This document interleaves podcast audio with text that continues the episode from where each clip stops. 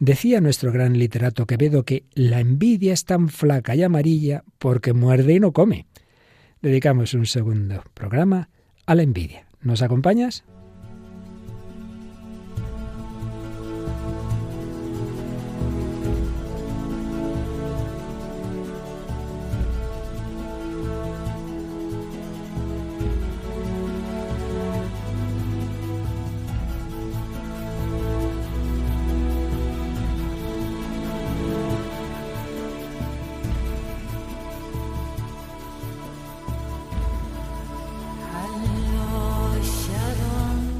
El hombre de hoy y Dios, con el padre Luis Fernando de Prada. Un cordialísimo saludo, muy querida familia de Radio María. Bienvenidos a esta edición 314 del Hombre de Hoy y Dios, la segunda que dedicamos a la envidia dentro de este bloque de los pecados capitales y todo en este mes de mayo, en este tiempo de Pascua y en esta maratón en este gran momento en que todas las Radio Marías del mundo nos estamos uniendo para que se extienda la voz de la esperanza, la voz de la Virgen María. Y en esta gran semana tenemos pleno de ilustres colaboradoras. Paloma Niño, bienvenida a estas horas cuando no paramos con la maratón, ¿verdad? Muchas gracias, Padre Luis Fernando, y un saludo a todos los oyentes, ¿no? Pero bueno, los proyectos de este año y los de todos los años merecen la pena. Muchísimo, y mañana ya estaremos al pie del cañón y tenemos también a Mónica del Álamo. ¿Qué tal, Mónica? Hola, Padre, muy bien. Bueno, que tú ya estás ahí con tus alumnos en este mes de mayo, estarán nerviositos, ¿verdad? Exámenes terminando, bueno, bueno. Bueno, pues hoy Mónica, como siempre, nos va a dar ese toque literario con una obra que yo personalmente no la conocía. ¿Qué nos trae sobre la envidia y otros pecados capitales? Se llama El desdén con el desdén y es de Agustín Moreto. Pero aquí no tenemos desdén hacia nadie, ¿verdad, Paloma? Ni hacia nada. Por ello, pues vamos a seguir con, por un lado, la obra psicológica de Manuel Villegas, Psicología de los Siete Pecados Capitales. Y luego hay una película que bueno, tiene una cierta base histórica, aunque en este tema ya diremos que poquita, pero bueno, importa poco. Lo que importa es que nos sirve para hablar del tema de la envidia. ¿Qué película nos traes? Pues hoy traemos la película que se titula Amadeus. Amadeus, sobre Amadeo Mozart, porque está basada, ya veremos que con solo cierta base histórica, en este gran, gran músico. Y luego, pues Jealousy, que es envidia y celos, eh, una canción moderna de un famoso grupo inglés. También conocido por todos, el grupo Queen. Queen, claro que sí.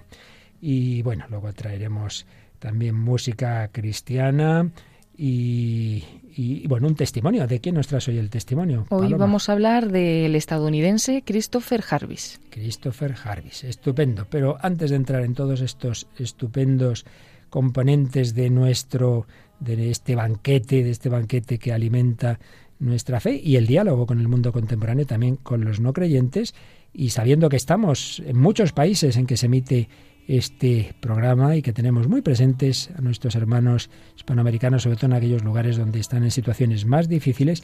Antes, como siempre, pues recogemos algunos de los correos, mensajes en redes sociales que llegan del mundo entero. Sí, tenemos muchos de ellos, hemos seleccionado algunos. Por ejemplo, Belén Lamana nos dice, ahí estaremos puntualmente equipo en, el programa, muchas gracias. Eh, Leo nos dice felices eh, Pascuas en Radio María.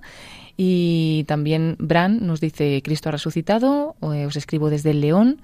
Luisa Gallo también pues nos desea felicidades por el programa y gracias por todo el trabajo porque dice que debe de suponernos una gran preparación este programa.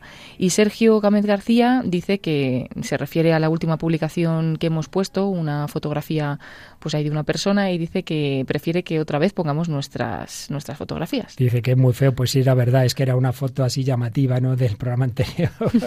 Un hombre así enfadado. enfadado, es cuando estábamos todavía con la ira, ¿verdad? el, anterior, al anterior, mejor dicho, pues, pues sí. Y, bien, pues eso, eso, es que el pecado a todos nos pone feos, nos hace mucho daño. Y es lo que vamos a ver también hoy con la envidia, con estos componentes que antes os enunciaba y bueno, pues lo que dé de sí y seguiremos para que el Señor nos ayude a todos a ir transformando nuestro corazón herido por los pecados capitales, vaya dándonos un corazón semejante al suyo.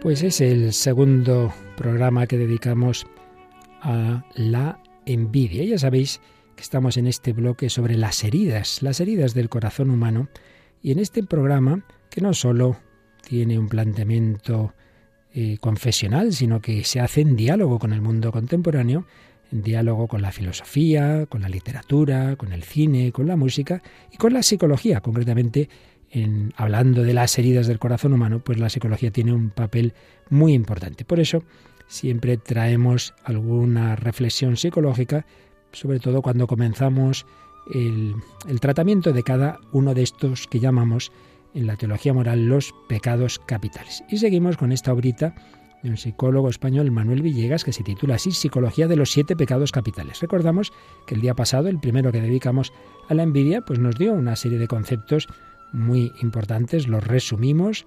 Envidia deriva de invidia, es decir, mirar, clavar la mirada dentro de alguien.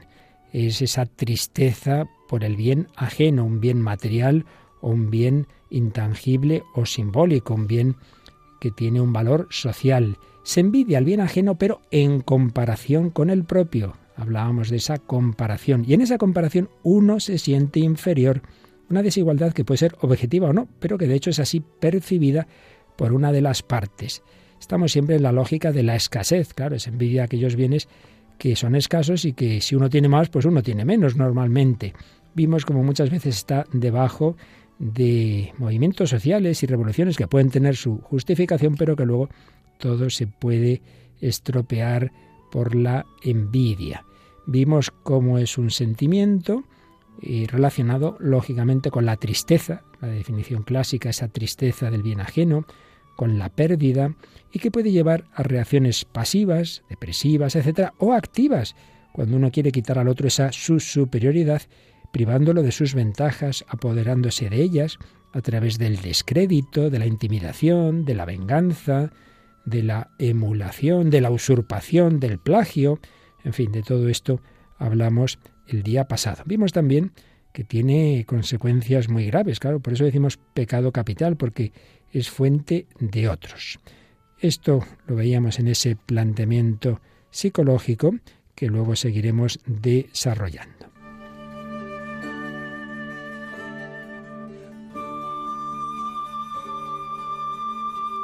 Pero si esto es lo que nos dice un psicólogo contemporáneo, como en otras ocasiones, podemos ver que las reflexiones de siglos de la teología moral católica, particularmente de Santo Tomás de Aquino, pues son algo bastante parecido, no hay tanta diferencia ni mucho menos. Y también volvemos a este profesor de psicología, en este caso Martín Echavarría, este argentino afincado también en Barcelona, que conoce preciosamente y estupendamente a Santo Tomás de Aquino y lo relaciona también con psicólogos contemporáneos. Y siguiéndole a él, podemos recordar estas ideas tomadas de Santo Tomás. La envidia es la tristeza desordenada del bien ajeno, especialmente de su excelencia o gloria. El envidioso le da tristeza especialmente la excelencia o la gloria del otro. Y es que, y esto es muy interesante, la envidia está muy conectada con la soberbia y la vanagloria. Recordad que dijimos mucho cuando empezamos esta serie hablando de la soberbia, que la soberbia es el pecado capital de los pecados capitales, que es el que está debajo de todos ellos. Y esa vanagloria o vanidad, que a su vez está muy relacionada con la soberbia, eh, fijaos que la tradición oriental mm, habla de esa vanagloria y no habla de la envidia precisamente porque mm, la ve totalmente unida a la vanidad o vanagloria. De hecho, la vanagloria puede coexistir con la pusilanimidad, porque el pusilánime es envidioso, ya que se siente inferior en gloria. Dice Santo Tomás, los que aman los honores son más envidiosos. Y de modo semejante también los pusilánimes son envidiosos, porque todo les parece grande, y por cualquier bien que les suceda a alguien les parece que han sido superados en mucho. Ahora les parece que los demás siempre están por encima y eso les da envidia. Pues bien, aquí Martín Echavarría relaciona a Santo Tomás con ese gran psicólogo del que hemos hablado en otras ocasiones, Alfred Adler, que también, también conectaba la envidia con la vanidad y con el sentimiento de inferioridad. Fijaos lo que decía Adler. en el afán de dominio y de superioridad, llega el hombre muchas veces hasta la envidia. La distancia a la que se encuentra un individuo de su meta se hace sentir en la forma de un sentimiento de inferioridad. Lo oprime y llena tanto que de su conducta y modo de vivir se recibe la impresión de que le falta todavía mucho para lograr lo que se propone.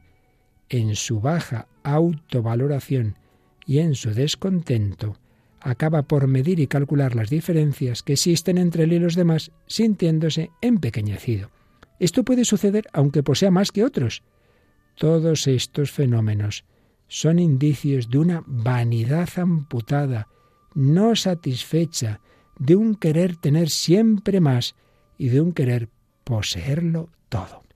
Palabras sin duda muy atinadas de Adler. Otra indicación interesante de Santo Tomás de Aquino, volvemos a él, decía nuestro gran doctor de la Iglesia, que no se tiene envidia de los que están muy lejos, sino de los cercanos, cuya gloria podría oscurecer la nuestra. Y es que decía Santo Tomás que, hombre, tener envidia a los muy, muy, muy distantes, dice nadie, a no ser un loco, trataría de igualar o superar en gloria a los que son muy superiores a él, decía él, como un plebeyo a un rey. En cambio, aquellos que están cerca, claro, esos los tengo yo ahí. Y eso sí que me fastidia que me puedan igualar o superar, y eso nos causa tristeza. La envidia es vicio capital, porque mm, origina otros desórdenes, lleva a que el hombre haga otros actos desordenados. Y aquí, recuerda Martín Echavarría, a San Gregorio Magno. ¿De qué vicios nos hablaba a consecuencia de la envidia? La murmuración, voy a hablar mal del otro, para empañar su gloria. La detracción, hacerlo públicamente. La murmuración sería de una manera discreta, la detracción públicamente. La alegría en su adversidad, alegrarme de sus males, la tristeza en su prosperidad. Y finalmente hasta el odio, el odio a la persona a la que se envidia. Finalmente una nueva referencia a Adler, que decía que una persona llena de envidia es estéril para toda convivencia pues manifestará sin cesar el deseo de quitar algo a los demás, de humillarles, de perturbar su vida, inculpándolos de aquello que no ha podido lograr. Decía Adler que una persona así nunca será útil a la sociedad. Además, como no se molesta en penetrar en el alma de los demás, siempre será un mal psicólogo. Los zairirá con sus juicios. No le preocupará tampoco que los otros sufran por él. La envidia puede llegar hasta el extremo de que se experimente una especie de placer en el daño ajeno. Pues bien, pinceladas de la sabiduría clásica de Santo Tomás de Aquino o de psicólogos también clásicos de hace ya pues casi un siglo como Adler, todas ellas vienen a coincidir y que empalman con lo que nos ha dicho un psicólogo actual, Manuel Villegas. Seguimos hablando de la envidia.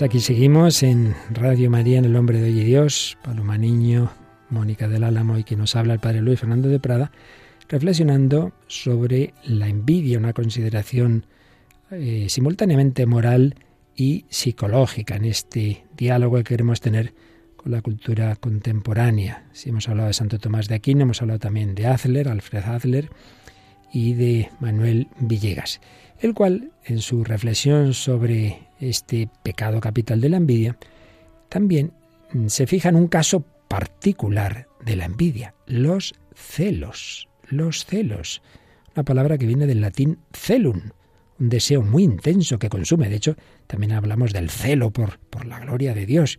Pero aquí eh, es una envidia a un bien personal.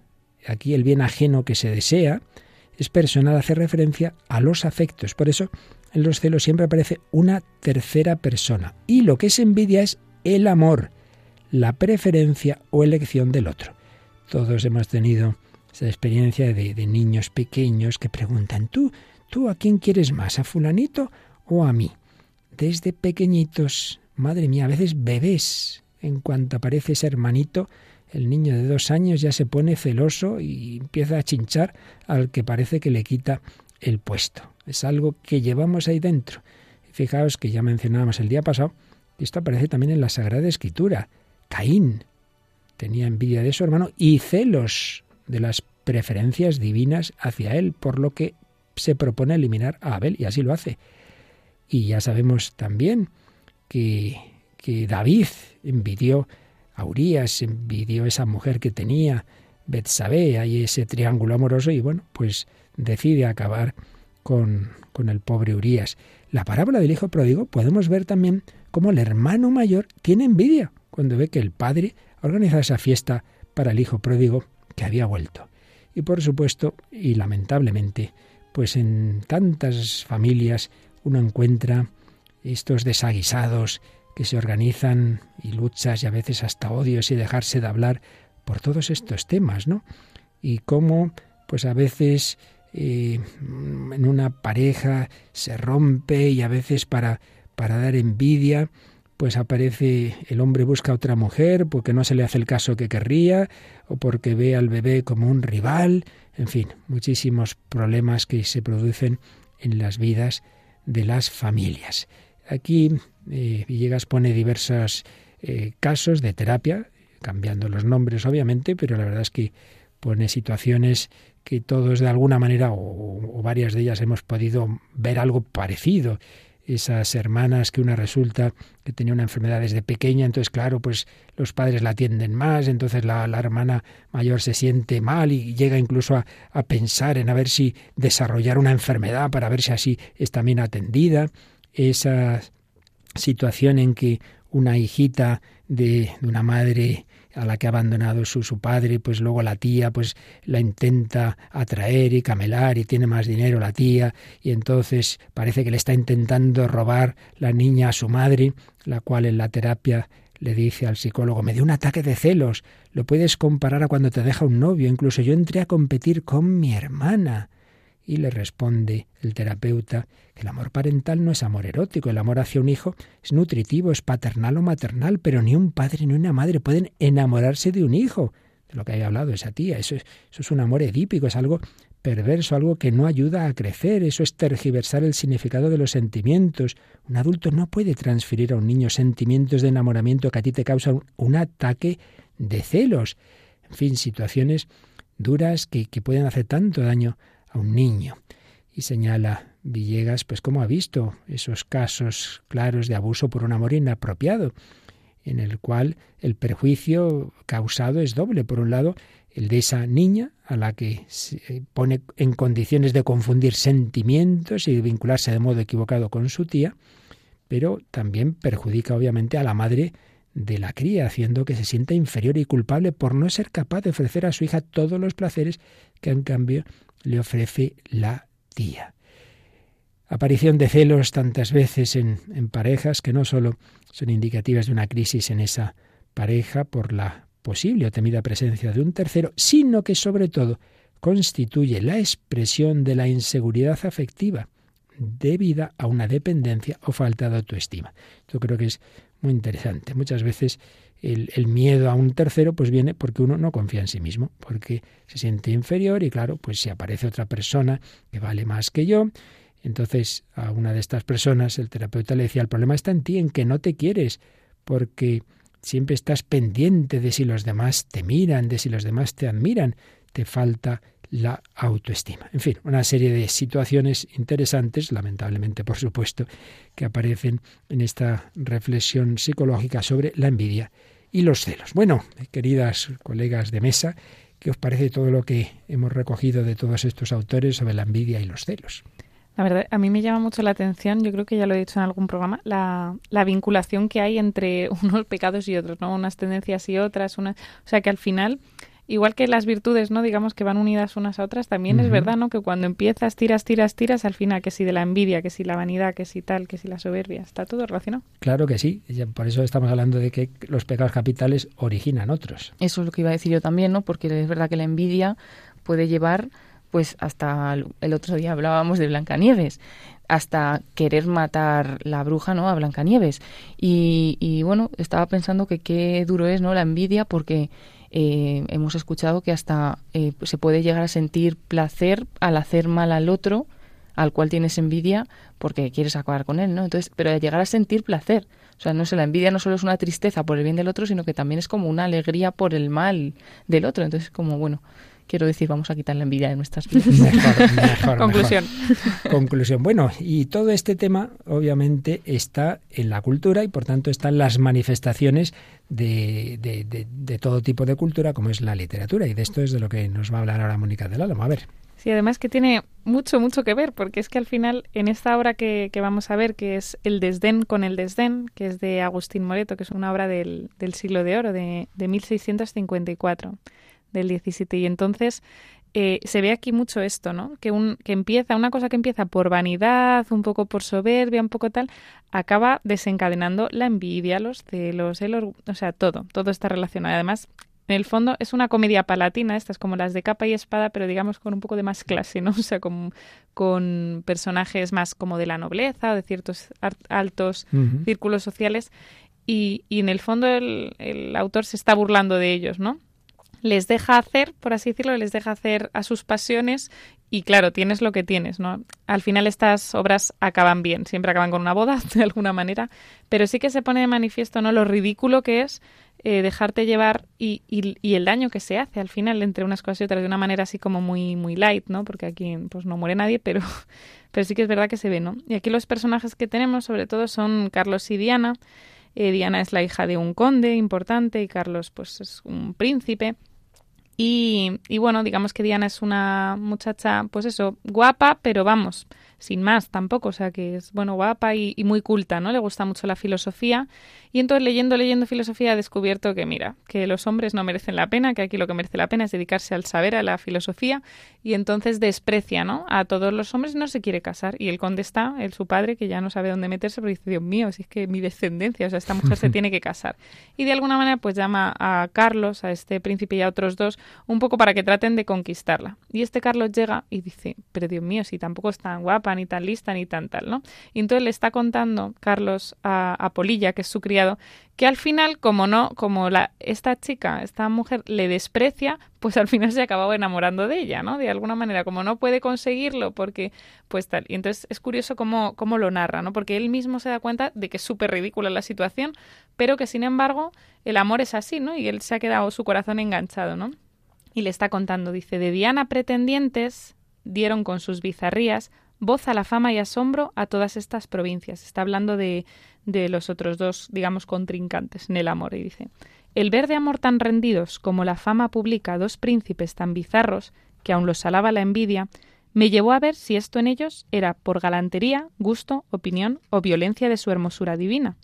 Entré pues en Barcelona, vila en su palacio un día, sin susto del corazón ni admiración de la vista una hermosura modesta, con muchas señas de tibia, mas sin defecto común ni perfección peregrina, de aquellas en quien el juicio, cuando las vemos queridas, por la admiración apela al no sé qué o a la dicha. ¿no? De alguna manera está diciendo, bueno, pues esta chica en el fondo era normal. Y dice, bueno, pues voy a ver yo, porque empieza él a ganar las competiciones, a ser admirado por todo el mundo. Y dice, pero el caso es que esta seguía pasando de mí, entonces descubre que es eso, por su amor a la filosofía, porque desprecia pues mm, las relaciones amorosas en general. Y él dice, él reflexiona, dice, habiendo ya averiguado que esto en su opinión esquiva era desprecio común y no repugnancia mía, claro está que yo debiera sosegarme en mi porfía, y considerando bien opinión tan exquisita, primero que a sentimiento pudiera moverme a risa, pues para que se conozca la vileza más indigna de nuestra naturaleza, aquella hermosura misma que yo antes libre miraba, con tantas partes de tibia, cuando la vi desdeñosa, por lo imposible a la vista, la que miraba común, me pareció peregrina. Oh bajeza del deseo, que aunque sea la codicia de más precio lo que alcanza que lo que se le retira, sólo por la privación de más valor lo imagina, y da el precio a lo difícil que su mismo ser le quita. Cada vez que la miraba más bella me parecía. Iba creciendo en mi pecho este fuego tan aprisa que absorto de ver la llama, a ver la causa volvía, y hallaba que aquella nieve de su desdén muda y tibia producía en mí este incendio. ¿no? O sea, él se ha dado cuenta de que es por no poder conseguirla, es por lo que se ha enamorado de ella, ¿no? Y entonces, claro, aquí empieza toda una trama de celos, de envidias, de tal. Y ahora nos vamos a ella, a Diana.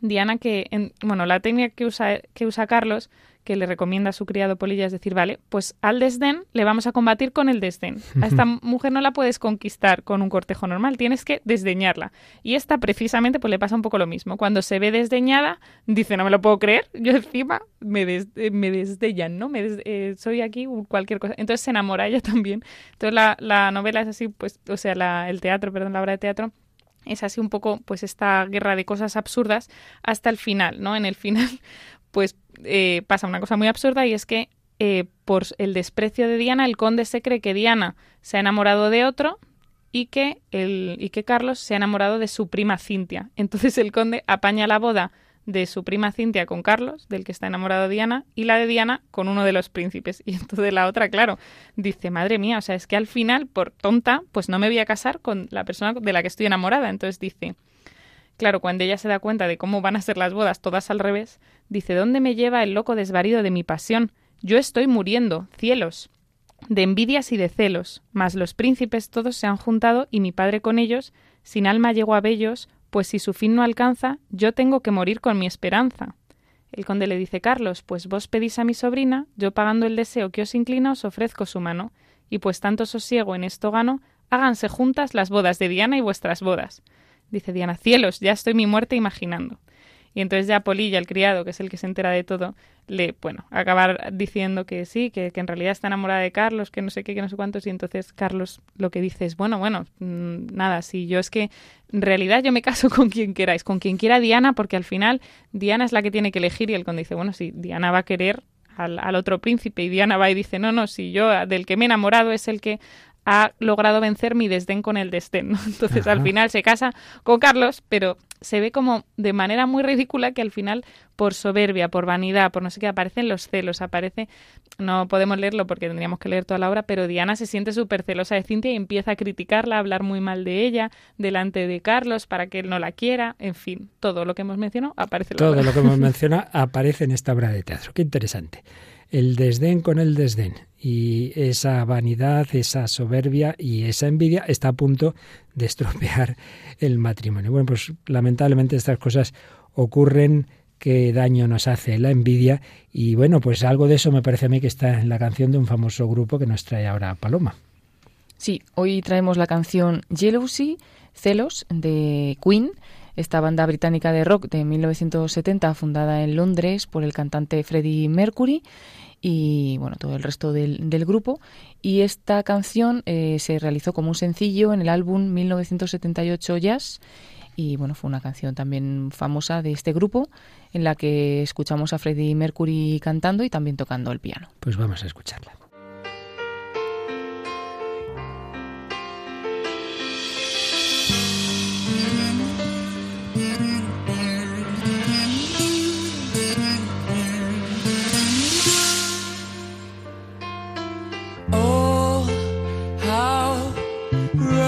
Can you be?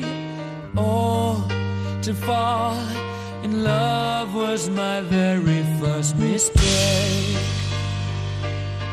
How was I to know I was far too much in love to see?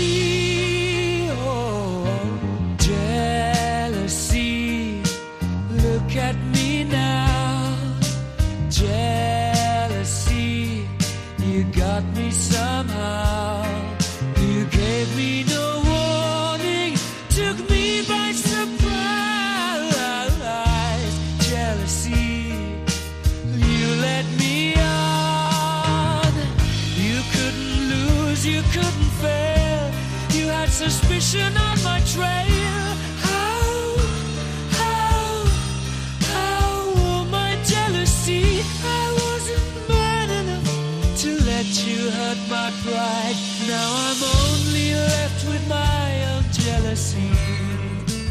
Oh, cuán equivocado puedes estar para enamorarme. Fue mi primer gran error. ¿Cómo iba a saber que yo estaba tan demasiado enamorado para ver? Oh, celos, mirarme. Celos me tienes, no me diste advertencia, me tomaste por sorpresa, me llevaste, me condujiste. ¿Cómo? ¿Cómo todos mis celos? Yo no era suficientemente hombre para dejarte hacerle daño a mi orgullo. Y ahora estoy solo, dejado con mis propios celos. La vida es demasiado corta para estar lleno de lágrimas. Si solo pudieras ver lo que me haces. Celos. Me hacéis tropezar, me echas abajo, me traes tristeza, me causas dolor. ¿Cuándo os vais a ir?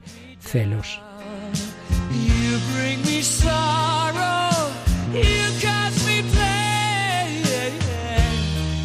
Si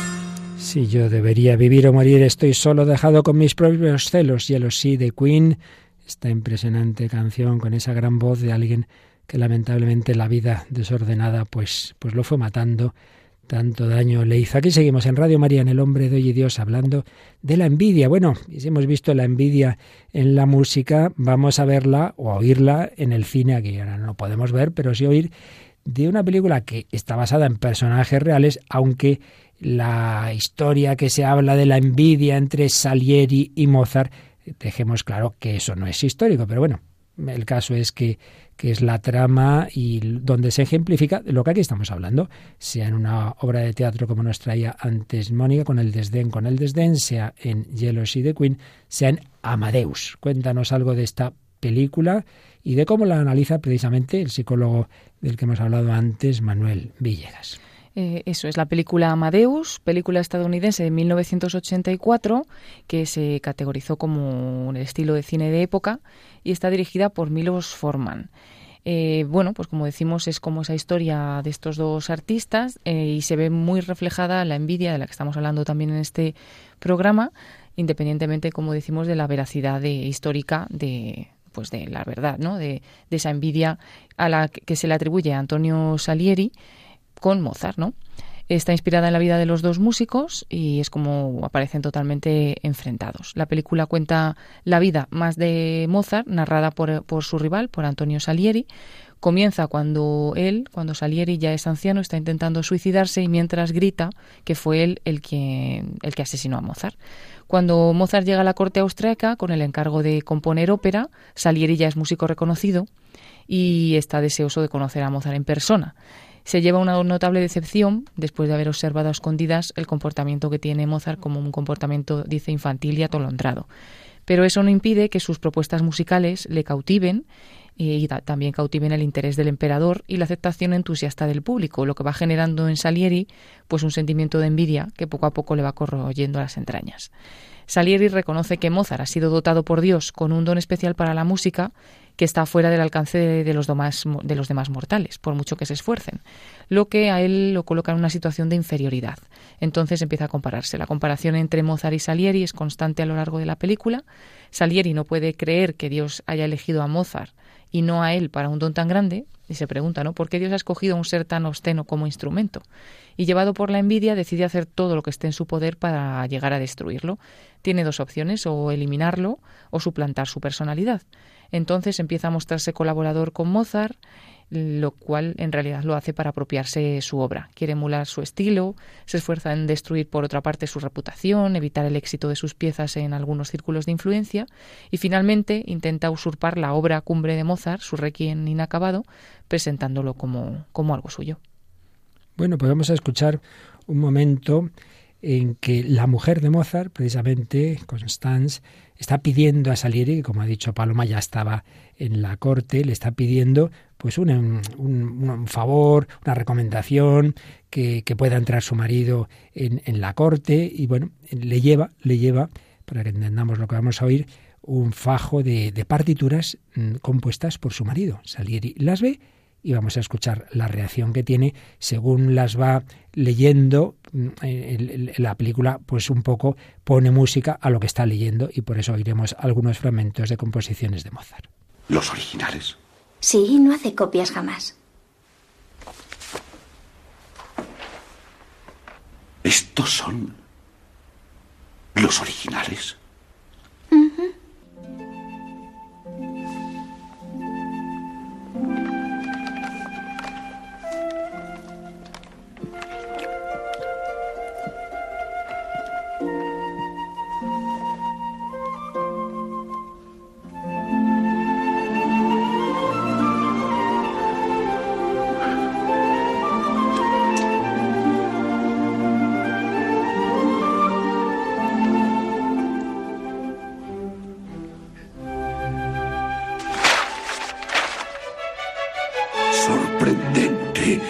Más aún increíble. El, el primero y único borrador de su música. A pesar de ello, ni una sola corrección. Ni una. Se limitaba a transcribir la música que surgía de su cabeza página tras página, como, como si estuviera escribiendo al dictado.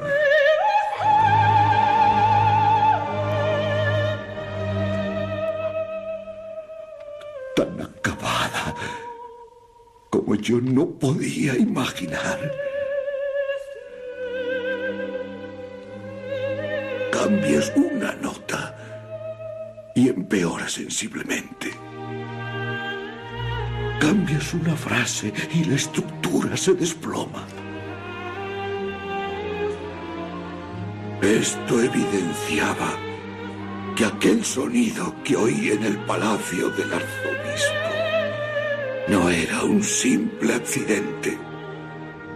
De nuevo era la voz de Dios. que en el entramado de aquellos meticulosos trazos. La más absoluta belleza.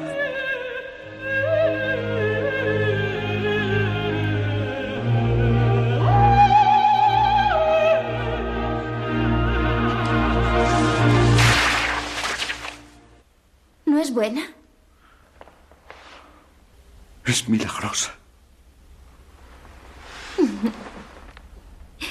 Sí, él está muy orgulloso de su trabajo. ¿Nos ayudaréis? Mañana cenaré con el emperador. Una sola palabra mía y el puesto es suyo. Oh, gracias, Excelencia, gracias. Volved esta noche. ¿Esta noche? Sola. ¿Para qué? Porque un favor se paga con otro. ¿Qué queréis decir? ¿No es evidente? Es un puesto que toda Viena ansía. Si vos lo deseáis para vuestro marido, venid esta noche. Soy una mujer casada, señor. Pues no vengáis. Vos decidís. Pero que quede claro, ese es el precio. Bien, es el fragmento que hemos escuchado de esta película Amadeus. Oíamos por un lado con la voz de mayor a Salieri de anciano en esa ficción en la que ella en esa ancianidad recuerda lo que ocurría, a Salieri en ese momento en que llega a verle la mujer de Mozart y a esta misma. Bueno, y aquí vemos, pues por un lado, cómo se asombra y admira y envidia ese don divino que tenía Mozart de esa composición que le salía así a la primera, y luego, bueno, pues cómo quiere hacer daño a, su mujer y cómo se empalman también en los pecados capitales con esa proposición que le hace. Em, Manuel Villegas, en ese análisis que hace de la película, insistimos en que esto no tiene base histórica, pero en cualquier caso, el autor de la película, pues nos hace ver ese narcisismo en Salieri que intenta suplir con esfuerzo y sacrificio las carencias que no tenía. Y entonces nos cuenta la película que de adolescente Salieri habría hecho un pacto con Dios, le había entregado su castidad, su trabajo, a cambio de que lo convirtiera en un músico tan famoso y brillante como Mozart, al que ya admiraba. Pero Dios no había cumplido, no había cumplido ese pacto, había una desigualdad de dones. Entonces le pareció una injusticia por parte de Dios, porque Dios le había dado tanto a Mozart y tampoco a él. Entonces surge la envidia, surgen los celos. Mozart es un genio de la música, lleva en sus genes un don divino. Saliris, un buen músico, que se ha ganado con su esfuerzo el reconocimiento de sus contemporáneos y bueno, las consecuencias pues son tremendas, esa destrucción, esa usurpación, ese quererle hacer daño y en definitiva amargarse la vida. Bueno, sea lo que sea de lo histórico, que ya decimos que no es mucho, lo que está claro es que esto en la realidad ocurre, pero gracias a Dios también ocurre, Paloma, que el Señor a todos nuestros corazones tan heridos por todos los pecados capitales que como estamos viendo todos en todos estos programas están unidos, pues la soberbia, la vanidad, la, la ira, la envidia, la lujuria, pues también el Señor es capaz con su Espíritu Santo, Cristo resucitado, es capaz de cambiar nuestros corazones. Y hoy nos traes un ejemplo más de todo ello, ¿no es así? Sí, hoy traemos otro de estos bonitos testimonios, en este caso el de Christopher Jarvis, actualmente sacerdote en Michigan, Estados Unidos pero bueno, no siempre fue así, ¿no? Él cuenta que cuando era joven mantenía a Dios alejado de su vida y que eh, si piensa pues en ese momento, en ese tiempo, no tenía mucha apertura para dejar que Dios le tocara, estaba más interesado en otras cosas como el deporte, los amigos, ser libre y tener, por ejemplo, un coche para conducir. Eso pues era un poco lo que le preocupaba en su vida cuando era pues jovencito y en el instituto sus padres decidieron mudarse a otro pueblo en el que, del que habían vivido normalmente, situado más de dos horas en coche de su casa. Entonces en ese momento fue un cambio totalmente en su vida, se sintió libre para hacer lo que le diera la gana y comenzó una relación impura con una chica ese mismo verano. Sabía que no estaba haciendo las cosas bien porque sus padres le habían educado, pero lejos de recapacitar decidió ir en sentido contrario, cada vez peor. No podía vivir la fe católica y en esa vida eh, fue poco a poco alejándose de la fe. Empezó también a emborracharse, al final de ese verano entró totalmente en barrena y decidió hacer un retiro, entre comillas, fuera de casa, 30 días con sus amigos para salir de fiesta cada día ese mes. Y acabó detenido por la policía. Su padre tuvo que ir a recogerlo en comisaría, eh, comenzó la universidad y se quedó viviendo en casa de sus padres. Algunos amigos habían ido a vivir ya eh, fuera, en los campus de las universidades, y entonces lo que hacía era ir con ellos eh, los fines de semana o algunos otros días. se metía en esto, en los, con ellos en, esa, en ese ambiente universitario, pero seguía viviendo, drogándose, saliendo de fiesta y de nuevo pues acababa con la policía. Y bueno, luego llegó otro punto importante en su vida, que fue que como suspendía en la universidad, su padre intervino y le dijo que no iba a estar pagándole eh, un piso, porque en ese momento ya se había ido también con sus amigos, pagándole la universidad y pagándole todo para que él simplemente se dedicara a salir de fiesta. Así que él volvió a casa por un tiempo, empezó a trabajar los fines de semana empezó a trabajar y los fines de semana salía para seguir con el alcohol y las drogas. En ese momento entró en escena su madre, que se había mantenido siempre apartada, pero siempre rezando sin cesar por su hijo. Y un día le pidió que le acompañara a una adoración eucarística porque ya tenía, le tocaba su turno, ¿no? En una capilla de adoración perpetua. Aquel día Christopher cumplía 23 años. Él no quería y mucho menos ese día ir a rezar, pero su madre insistió tanto que al final cedió. Y dice que decidió ir y que también decidió rezar, o sea, no ir simplemente a acompañarla tuvo como una pequeña intención de desafiar al Señor. Se arrodilló y le dijo, Si estás de verdad en el Santísimo Sacramento, demuéstramelo.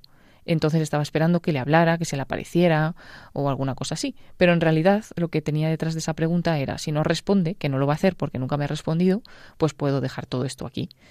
Sin que pasara nada, pues pasó el tiempo, una media hora, y se fue a su madre y le dijo, bueno, pues vámonos ya, ¿no? Pero su madre le dijo que todavía quedaba otra media hora y le dio un ejemplar del Magnificat.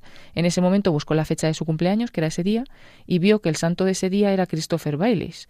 No solamente tenía su mismo nombre, es un mártir inglés, sino que también le sorprendió la última frase que venía, que era, fue ordenado sacerdote a los 23 años, los mismos que él cumplía ese día. Entonces dice que cuando leyó eso, en su alma sintió con fuerza no es que lo escuchase con los oídos, pero lo sintió dentro, quiero que seas sacerdote. Dice que recuerda totalmente aquel momento como si fuera hoy, se quedó totalmente pálido, que hasta su madre se percató de esa cara, ¿no? Y le dijo, se lo contó a su madre, le dijo que fuera a hablar con un sacerdote. Él le hizo un trato a su madre. Si no me aceptan en la universidad, hablo con un sacerdote. Dos días después le llamaron de la universidad que nos iban a partir el curso en el que se había inscrito y entonces pues cumplió su pacto, fue a hablar con un sacerdote, todo fue muy bien, pero le dijo, no creo que debas ir ahora al seminario, debes dejar de beber las drogas, debes confesarte, debes empezar a, rezar, ir a misa, tomarte en serio tu fe, porque no puedes discernir si no estás en gracia. Él se sintió aliviado, porque a lo de ser sacerdote, claro, como que no le entraba mucho en la cabeza, pero este sacerdote le dio una oración al Espíritu Santo y le dijo que la rezara todos los días. No sabe cómo, pero lo cumplió a rajatabla y pasaron cuatro años en los que dio un vuelco total en su vida. A los cuatro años volvió otra vez a esa capilla en la que Dios le había hablado con fuerza y, le dijo, Señor, no lo entiendo, ¿qué quieres que haga? Porque he dejado ya estas adicciones, he intentado asentarme, tener una familia, en ese momento tenía también novia, pero no sabía muy bien qué tenía que hacer. Y cogió una Biblia y abrió por el profeta Ezequiel, que ponía, el tiempo de preguntar ha terminado, ya te lo he dicho. Y en ese mismo momento, pero es que en ese mismo momento volvió a escuchar lo mismo en su interior, quiero que seas sacerdote, de la misma manera que hacía cuatro años. Y entonces él le volvió a hacer otro trato. Si quieres que sea sacerdote, acaba tú con la relación en la que estoy, que venga de ella, ¿no? De la chica. Y dos semanas después la chica se acercó y le dijo que iban por caminos muy diferentes y que lo mejor era que lo dejaran. Y dijo, bueno, yo creo que ya me ha quedado bastante claro. que ya si después de ya no pactos con Dios. sí, sí, ya dijo. Y bueno, y aún así hizo todavía después un discernimiento en serio con ayuda de algún sacerdote hasta que entró en el seminario. Ahora es sacerdote, ordenado y evangelizador infatigable. Madre mía, demasiadas condiciones y exigencias, vamos, todas las vocaciones. La de Dios. Desde luego, desde luego. ¿Qué te ha parecido, Mónica?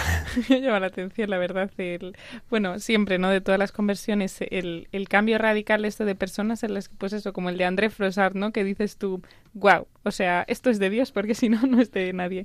Y luego eso, lo que decíamos, la paciencia de Dios, que él seguía haciendo apuestas. Bueno, vale, pero si pasa esto, lo otro, si hace lo otro. Sí, sí, que nadie ponga esas exigencias que Dios, pues a veces en su misericordia y paciencia concede, pero no tiene por qué, ¿no? Y toda decisión hubiera que empezar, no esto, y si no lo otro, y si no lo otro, el Señor ya, pero ya está bien, ¿no? ¿A ti qué te ha parecido, Paloma, leerlo? Sí, bueno, como siempre, ¿no? Que son los cambios tan radicales. Es verdad que él dice que pasaron cuatro años rezando esa oración y fue cambiando poco a poco, pero es un cambio totalmente radical de no saber nada de la iglesia, nada más que pensar en la fiesta, ah, bueno, luego ser sacerdote, ¿no? Entonces, que siempre Dios nos acompaña, ¿no? Incluso cuando pensamos que estamos ahí muy alejados y casi no le dejamos ni hueco, porque Él dice que no le dejaba ni un solo hueco. Pero, pero Dios irrumpe con fuerza con solo que Él se acerque un momentito a rezar, ¿no? Y le cambia totalmente la vida, no hay, no hay, rompe con todos esos pecados capitales, ¿no? Los que estaba metido. El Señor siempre encuentra algún huequito por donde atacarnos. Bueno, pues hemos oído este testimonio, hemos hablado de sus personajes históricos, aunque la relación que se pone en la película Amadeus no lo sea tanto. ¿Qué os ha parecido lo que eh, nos ha contado Paloma sobre esa película y la reflexión que hace Villegas sobre, sobre estos músicos, aunque ya digamos no sea muy histórico? Pues impactante también, ¿no? Porque es verdad que, que también eso, lo que decíamos de que la envidia nace en muchas cosas y que luego, pues eso, de alguna manera este no se puede rendir, o sea, no puede dudar, ¿no? Del, del, del arte, de lo que está viendo, de lo que está tal, pero sí que de alguna manera es capaz de retar a Dios un poco, decir, Señor, mm, tú no, él no se merece ese don y tú se lo has dado. ¿no? Es verdad que a veces como que somos un poco chantajistas con los dones de Dios y los dones son gratuitos de, de, por sí, ¿no? Entonces nadie se merece un don, nadie se merece el regalo y sin embargo la envidia te hace exigir algo que es que no, no te mereces. Y lo que decíamos también de la unión entre los pecados capitales, ¿no? Porque ahí también se ve la unión entre la envidia y la soberbia cuando le ofrece a Dios lo que sea con tal de ser el mejor de todos, ¿no? Y el que su, él destaque por encima de todos y cuando no, cuando tiene a alguien que es mejor que él, ¿no? Que tiene un don más grande, pues se enfada con Dios y dice, esto no es justo. Además, eso te incapacita un poco para reconocer tus propios dones, ¿no? A lo mejor que dices, bueno, yo valgo en este sentido, a lo mejor no soy el mejor músico del mundo, pero yo qué sé. Pues mira, eso que dices, Mónica, me da pie para la última reflexión, que la tomamos de esta otra obra que también estamos usando en estos programas de Gregory Popcak, Dioses rotos, los siete anhelos del corazón humano, que nos recuerda algo muy importante, y es que debajo de todo pecado capital realmente hay una tendencia buena, que luego se desordena se desordena y entonces ya se convierte en algo malo, pero, pero en sí mismo el trasfondo es algo que Dios ha puesto en nuestro corazón. ¿Cuál es el anhelo divino que está debajo de la envidia? Bueno, pues el anhelo divino de dignidad, de darnos cuenta de nuestra valía.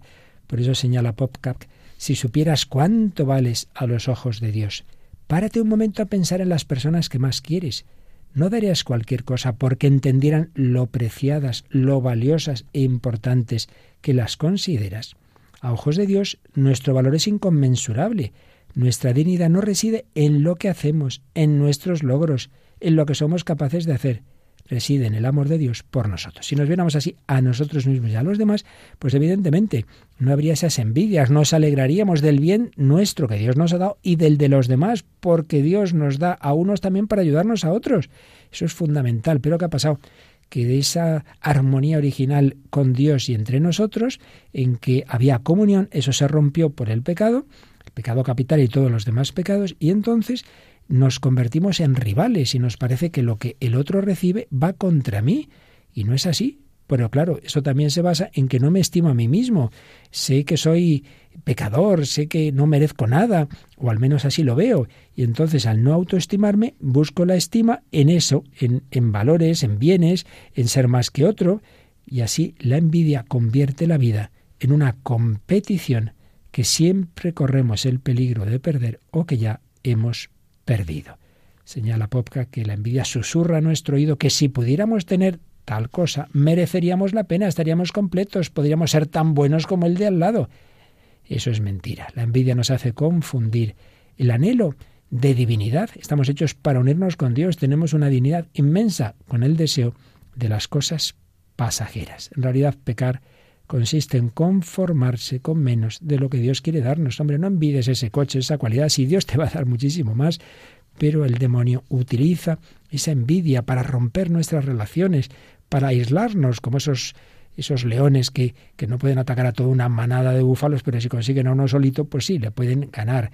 La soberbia, la envidia nos va aislando, nos, nos quiere decir que no necesitamos a los demás. La envidia nos hace mantener a distancia a quienes podrían prestarnos apoyo. Y entonces, aislados, el demonio nos puede. Bueno, pues también tenían los pecados capitales los apóstoles y desde luego la roca de todos ellos, Pedro, no andaba muy fino, soberbia, aunque todo esté abandonen, yo no te negaré, aunque todos te nieguen, yo no. Y fue el que más negó al Señor. Y se creía mejor que los demás. Luego negó a Jesús y él ya pensó que después de esas negaciones ya el Señor no le mantendría en ese puesto tan importante que ya que ya no sería todo igual. Y sin embargo Jesús le dice, Simón, hijo de Juan, ¿me amas más que estos? Ya no dice si te amo más, simplemente dice, Señor, tú lo sabes todo. Tú sabes que te amo, ni más ni menos. Lo importante es que tú me quieres, que tú me has seguido queriendo y que yo te quiero querer. Pues es lo que esta canción del padre Gonzalo Mazarrasa, interpretada por las chicas de la Fraternidad Sagrada en el Corazón de Cristo, vamos ahora a escuchar.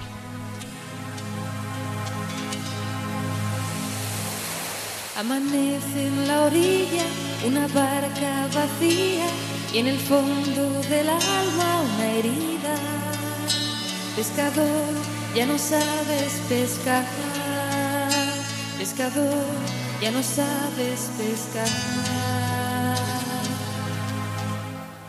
Amanece en la orilla y una lágrima brilla en el rostro del lobo de mar le negué y ya no volverá. Le negué y ya no volverá. Amanece en la orilla cuando alguien nos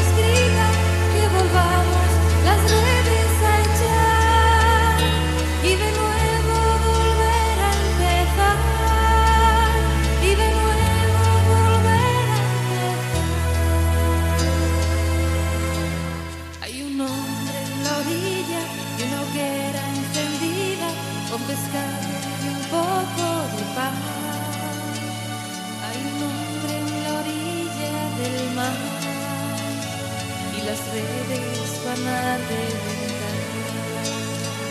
Amanece la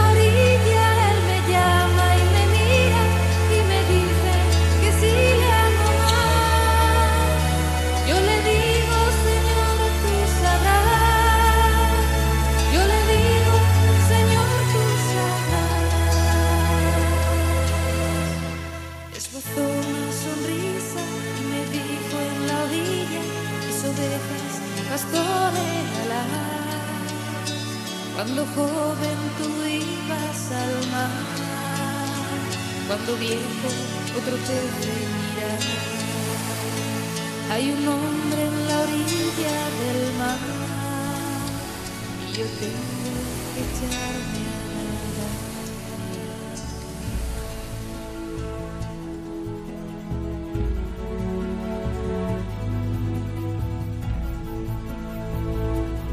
Bueno, pues así termina este segundo programa dedicado a la envidia. Vamos avanzando, vamos dando pinceladas en ese conocimiento de lo que llevamos dentro, pero también en esa esperanza de que el Señor es capaz de transformar nuestros corazones, como en los ejemplos que vamos oyendo. Hemos visto cómo ahí está, cómo está la envidia, la literatura, el desdén con el desdén en la música, ya lo sí, de Queen en el cine, Amadeus, pero como debajo de la envidia hay una tendencia buena que Dios quiere que vuelva a salir y que no se corrompa por esas tentaciones que el ambiente y que el maligno que existe es capaz de hacer en nosotros. Bueno, pues nosotros en Radio María España seguimos caminando en nuestra maratón para compartir con otros países más necesitados eh, lo que en esta radio pues recibimos y mañana Paloma tenemos un día intensísimo aquí en Radio María España. Sí, desde primera hora de la mañana empezarás con el programa especial a las 8 de la mañana